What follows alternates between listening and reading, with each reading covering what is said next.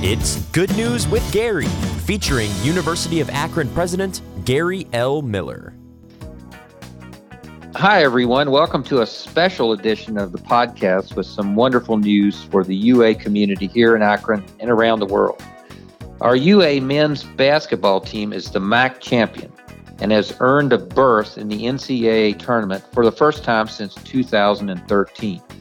The Zips beat Kent State 75 to 55 in the MAC tournament's final game and now have a berth in the NCAA tournament. We found out Sunday night that UA earned a number 13 seed and will face number 4 UCLA Thursday night in the first round of the tournament in Portland, Oregon.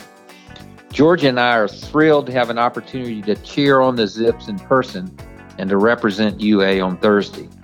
I know there will be information announced this week about how you can support the Zips on their journey both in Akron and in Portland. So keep an eye on UA's gozips.com website and social media channels to learn more. The Zips showed so much resiliency and grit, not only during the championship game, but during the tournament when they shocked number one seed Toledo in the semifinals. That set the stage for Saturday's MAC final against an excellent Kent State team. After two regular season losses to the Golden Flashes, the Zips won when it counted.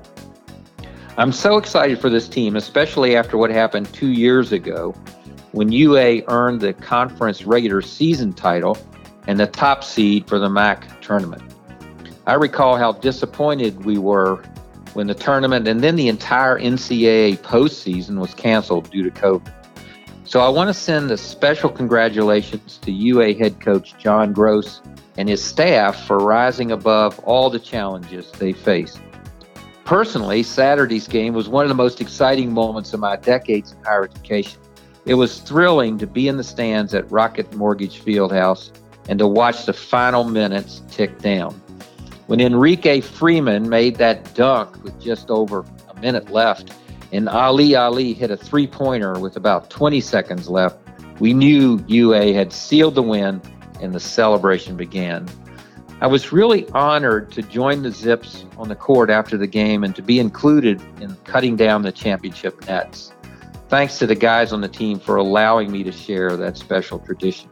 For Zips fans on the West Coast, we'd love to see you at the game to help us root for the team against UCLA. For the UA community in Akron and Northeast Ohio, I ask that you stay safe, be respectful, and enjoy every moment while cheering on the Zips from afar. Now it's on to Portland and the NCAA tournament. Go Zips!